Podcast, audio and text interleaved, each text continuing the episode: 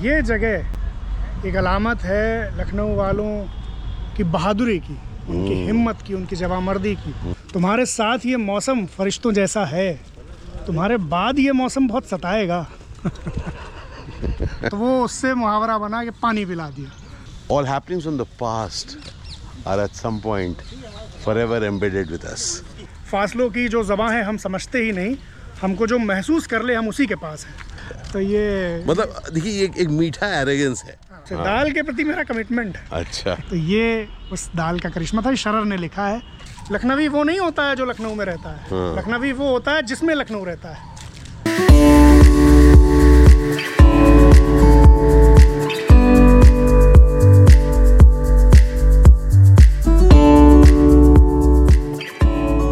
सो रजा और प्रीति मुझे लेने आए हैं। और हम अभी हम लोग जा रहे हैं रेजिडेंसी मौसम बहुत अच्छा हो गया है अब मौसम में गर्मी नहीं है।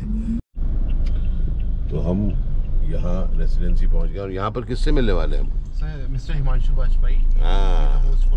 यस तो हिमांशु से हम मिलने वाले हैं हिमांशु वाजपेयी जो दास्तान गो हैं जो दास्तान गोई के एक्टर हैं। Is going to show me around some interesting sites of Lucknow और आप भी हमारे साथ बने रहिए। फैंटास्टिक देखिए हम लोग अम्ब्रेला लेके तैयार हैं।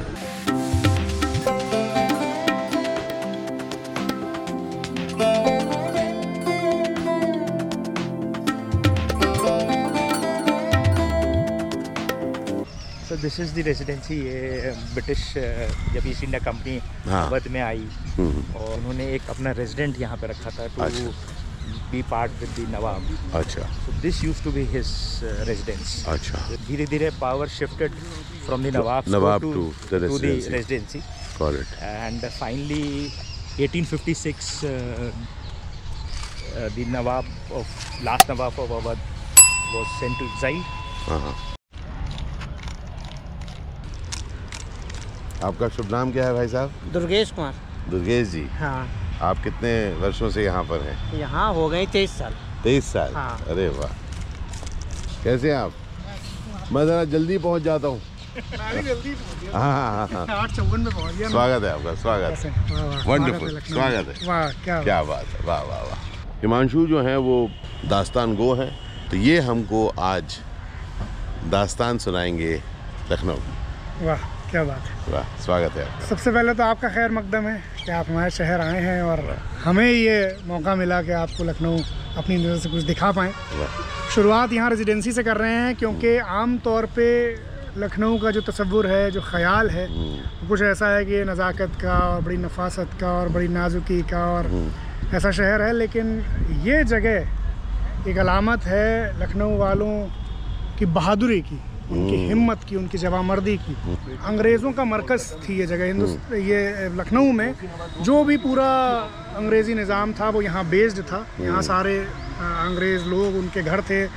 उनकी फैमिलीज़ यहाँ थी। और एक ये बड़ा इलाका था जिसमें जो एक तरह से लखनऊ के अंदर एक तरह से अंग्रेज़ी सेटअप था। एक जुलाई से लेकर और 16 नवंबर तक यानी 30 जून को चिन्हट की जंग में लखनऊ वालों ने हरा दिया अंग्रेज़ों को फिर वो लोग भाग के यहाँ आए। यहाँ सीज हो गया। तो आप समझिए जुलाई से लेकर नवंबर तक पूरा सीज रहा पूरा मुहासरा पूरा घेरा रहा इस जगह पर और ज़बरदस्त लड़ाई होती रही। मैंने यानी इतनी ज़बरदस्त लड़ाई कि हेनरी लॉरेंस जो यहाँ मेन आदमी थे वो उनको मार दिया लखनऊ वालों ने। उनके बाद मेजर बैंक्स को यहाँ ख़त्म किया। उसके बाद इंग्लिश एक बहुत बड़ा कमांडर उसको यहाँ ख़त्म किया। तो ज़बरदस्त लड़ाई हुई है। तो ये वो जगह है। तो हम शुरुआत करते हैं यहाँ से ताकि ये और ये तो खैर पचहत्तरवा साल भी हमारी आज़ादी का। इसकी तारीख को जानते होंगे तो आपको यहाँ की हर लखौरी यहाँ की हर ईट जो है बात करते हुए नज़र आएगी। क्या बात है। गजब।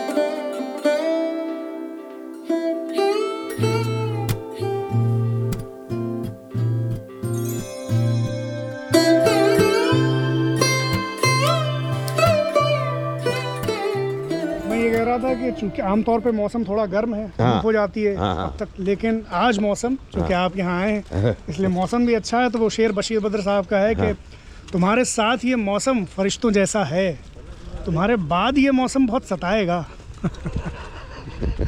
तो वो एक मुहावरा चलता है ना कि अच्छे अच्छों को पानी पिला दिया पानी पिला दिया। तो क्या हुआ कि चिन्हट की जंग जो हम यहाँ 30 जून अट्ठारह को हुई। चिन्हट फैज़ाबाद रोड पे है। हाँ खबर मिली इन्हीं हेनरी लॉरेंस को कि कुछ जो है जिनको वो लोग बागी कहते थे हम क्रांतिकारी कहते हैं। तो क्रांतिकारी कुछ आ रहे हैं उधर से। तो ये अपनी फौज लेके पहुँचे। इनको लगा कि हम हरा देंगे। क्योंकि उस ज़माने में ये तो कोई सोचता ही था हिंदुस्तान में कि भाई ब्रिटिश को भी हराया जा सकता है वो भी ऐसे जंग लड़के। ये पहुँचे वहाँ और वहाँ ज़बरदस्त लड़ाई हुई और छक्के छुड़ा दिए मतलब अवध की फौजों ने है ना? अब वो लोग वहाँ से भागे उनकी इनकी तोपें भी लूट ली उन लोगों ने। और फिर उन्हीं तोपों से यहाँ उसको लगा के और ये रेजिडेंसी पे हमला बोला। तो खैर क्या हुआ कि जब हार के वो लोग भाग रहे थे अंग्रेज़ ये भी ये बहुत लोगों ने लिखा कि लखनऊ की तहजीब ऐसी थी कि वो जो इस्माइलगंज जो तब गाँव था आज लखनऊ के शहर के अंदर का इलाका है उसके लोगों ने वो घायल होकर भागते अंग्रेज़ों को पानी पिलाया कि लो भाई हमने तुम्हें हराया है लेकिन पानी पी के जाओ पानी मिलेगा। तो वो उससे मुहावरा बना कि पानी पिला दिया कि हमने हराया और पानी पिला दिया। बल्कि कई लोगों ने लिखा कि हिंदुस्तान में बहुत सालों के बाद अंग्रेज़ हारे थे। हाँ। मतलब उस तरह की हमने की जंग में तो कहानियाँ कहानियाँ हिस्ट्री किस तरह से लैंग्वेज के साथ जुड़ी हुई है। All happenings on the past are at some point forever embedded with us तो हिमांशु यहाँ के यहाँ के किस्से बड़े फ़ेमस हैं है ना हमारा हमारा तो घर चल रहा है उनसे हाँ।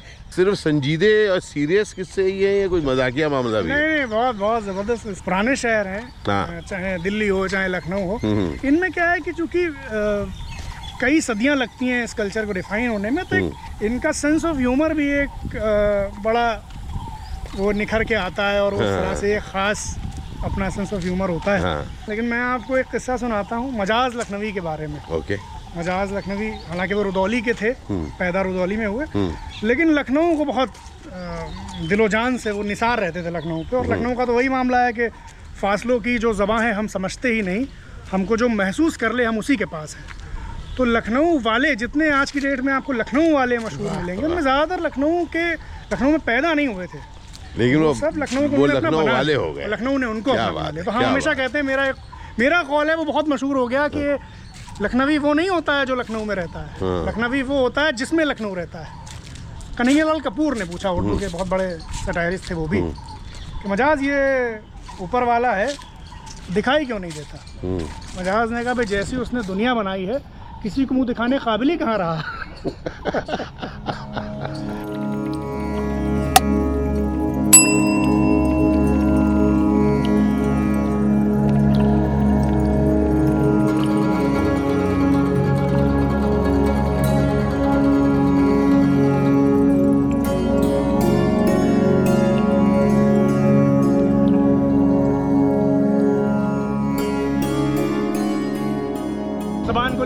बातें होती हैं लखनऊ की कि भाई लखनऊ की जबान। तो अ, फिर शेर व शायरी। तो ये सारी चीज़ों पर किस्से और बनते चले जाते तो हैं। जबान पे कुछ सुनाइए। जबान पे सुनाते हैं शेर आपको प्लीज़ बुलबुल गज़ल सराई आगे हमारे मत कर। सब हमसे सीखते हैं अंदाज गुफ्तगू का। क्या बात है। तो ये मतलब देखिए ये एक, एक मीठा एरोगेंस है। है ना? वो हर शायर में हर शायर में रहता है बहुत ज़रूरी है। और वो है क्या हमने कोई कोई कह गया है कि अंदाजे बयां और अपने बारे में ही कह गया है। और मेरे ख्याल से तभी तभी शायरों में वो जो जो लड़ाई होती थी शायरी की लड़ाई होती थी उसमें हार जीत होती थी तो उसमें एक एक पर्सनल बात थी ना।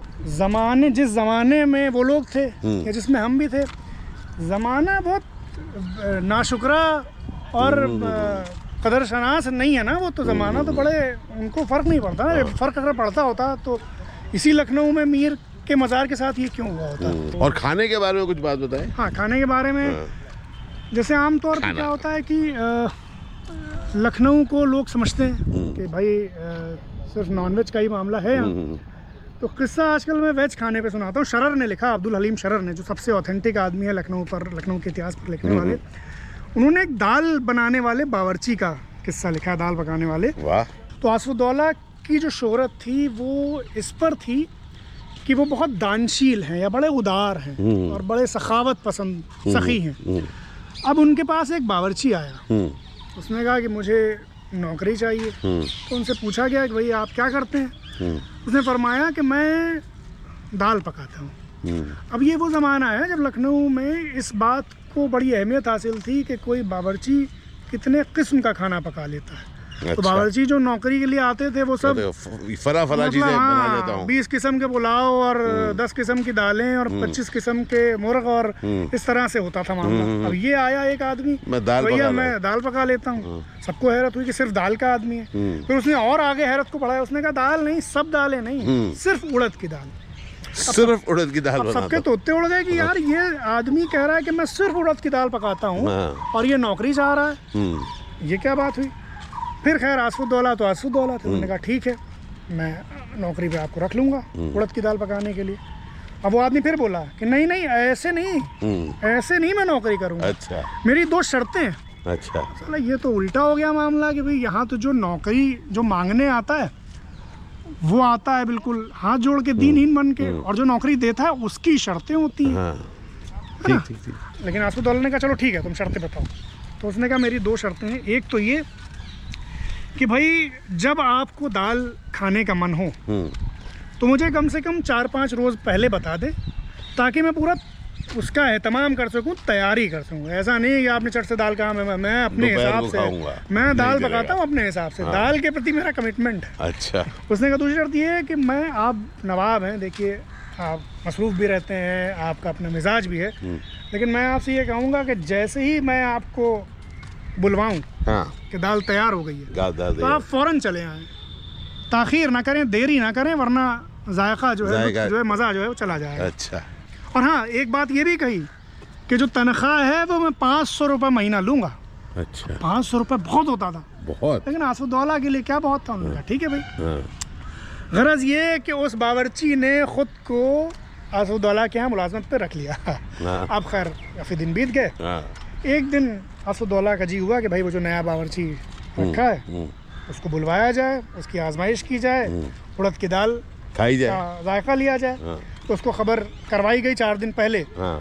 कि भाई हाँ ठीक है चार पाँच दिन बाद हाँ। जब दाल पकाना तो फिर नवाब साहब को बुला लेना। हम्म, अब उसने दाल पकाई भैया तैयारी करके। और उसने बुलवाया नवाब साहब को। हम्म। अब आसफू दौला तो आसफू दौला थे। हम्म। तुरंत तो ये तो आहिस्तगी का शहर है अब इसका भी हाँ। किस्सा आपको सुनाएँगे। हाँ हाँ तुरंत तो वो आए नहीं। उसने दूसरी आवाज़ लगाई थिएटर में जैसे होती है ना। पहली हाँ हाँ बेल वो। तो खैर फिर दूसरी आवाज़ लगाई। हम्म, ने इरादा किया कि चलो अभी चलते हैं। हाँ। तीसरी बेल हम्म, तीसरी बार बुलवाया। हम्म, चलने को हुए लेकिन बहरहाल पहुँचे नहीं। अब वो गुस्सा हो गया बावर्ची। हम्म, उसने उसी वक्त इस्तीफ़ा दिया और नौकरी छोड़कर नौकरी से बरतरफ होके दरबार को छोड़कर लखनऊ को छोड़कर चला गया। अब आसुद्दौला को जब ये पता चला कि यार ये इतना पक्का आदमी है मतलब इतना खुददार आदमी है चला गया नौकरी छोड़ के।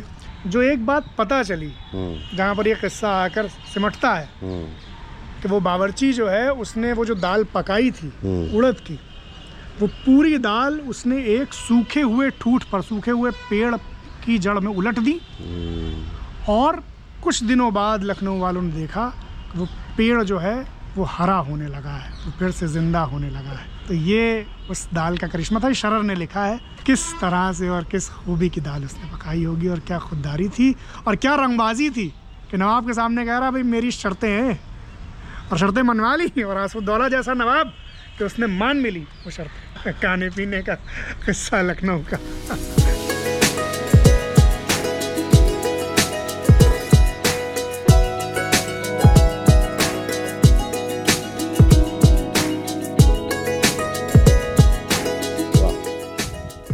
वेदर तो गजब का हो गया हिमांशु। एक हल्की सी हवा चल रही है।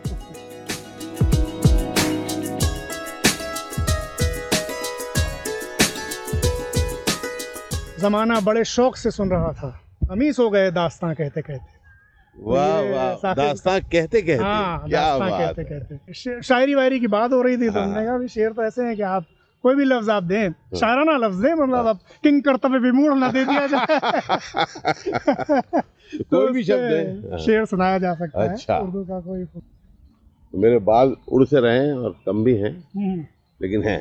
हम्म, तो कुछ जुल्फ पे सुना। जुल्फ पर सुना ना? जुल्फ पे वो कैफी साहब का बहुत मशहूर शेर है। हाँ। तुम्हारी जुल्फ के साय में शाम कर लूँगा सफ़र एक उम्र का पल में तमाम कर लूँगा। नज़र मिलाई तो पूछूँगा इश्क का अंजाम। नज़र झुकाई तो खाली सलाम कर लूँगा। जहाँ ने दिल पे हुकूमत उन्हें मुबारक हो रही शिकस्त तो वो अपने नाम कर लूँगा। अदा? अदा अदा परियों की सूरत हूर की आँखें गजालों की गरज मांगे की हर एक चीज़ है इन हुस्न वालों की। अपना कुछ नहीं अपना कुछ नहीं है। तुम तुम हुए कि मीर हुए? सभी जुल्फ के असीर हुए। क्या बात। तू मुझमें और आप में मत दे किसू को दखल। मेरे और अपने बीच किसी को मत आने दो। और इसमें एक लफ्ज़ आएगा फितना साज यानी कि बवाल पैदा करने वाले लड़ाई लगवाने वाले। तू मुझमें और आप में मत दे किसी को दखल। होते हैं फितना साज यही दरमिया के लोग। ये जो बीच में आ जाते हैं ना चौधरी बनने यही दो लोगों में बिगाड़ पैदा करते हैं।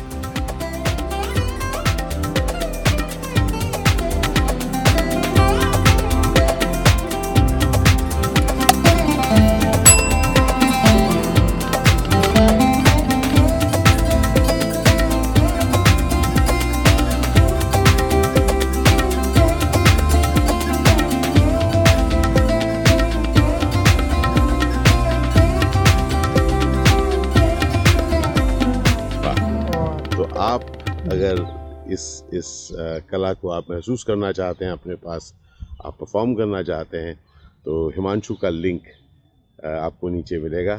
तो please reach out to Himanshu. ये अमेजिंग स्टोरी टेलिंग का आर्ट फॉर्म है और जिस तरह से किया जाता है वो मतलब इट्स इलेक्ट्रीफाइंग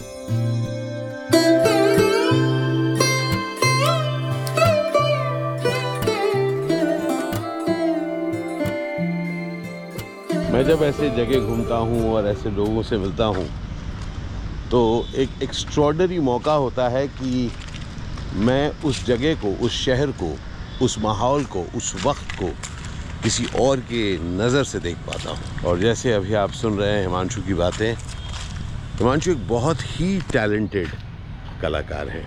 और आज हम उनको परफॉर्म करते हुए नहीं, बोलते हुए सुन पा रहे हैं। अमेजिंग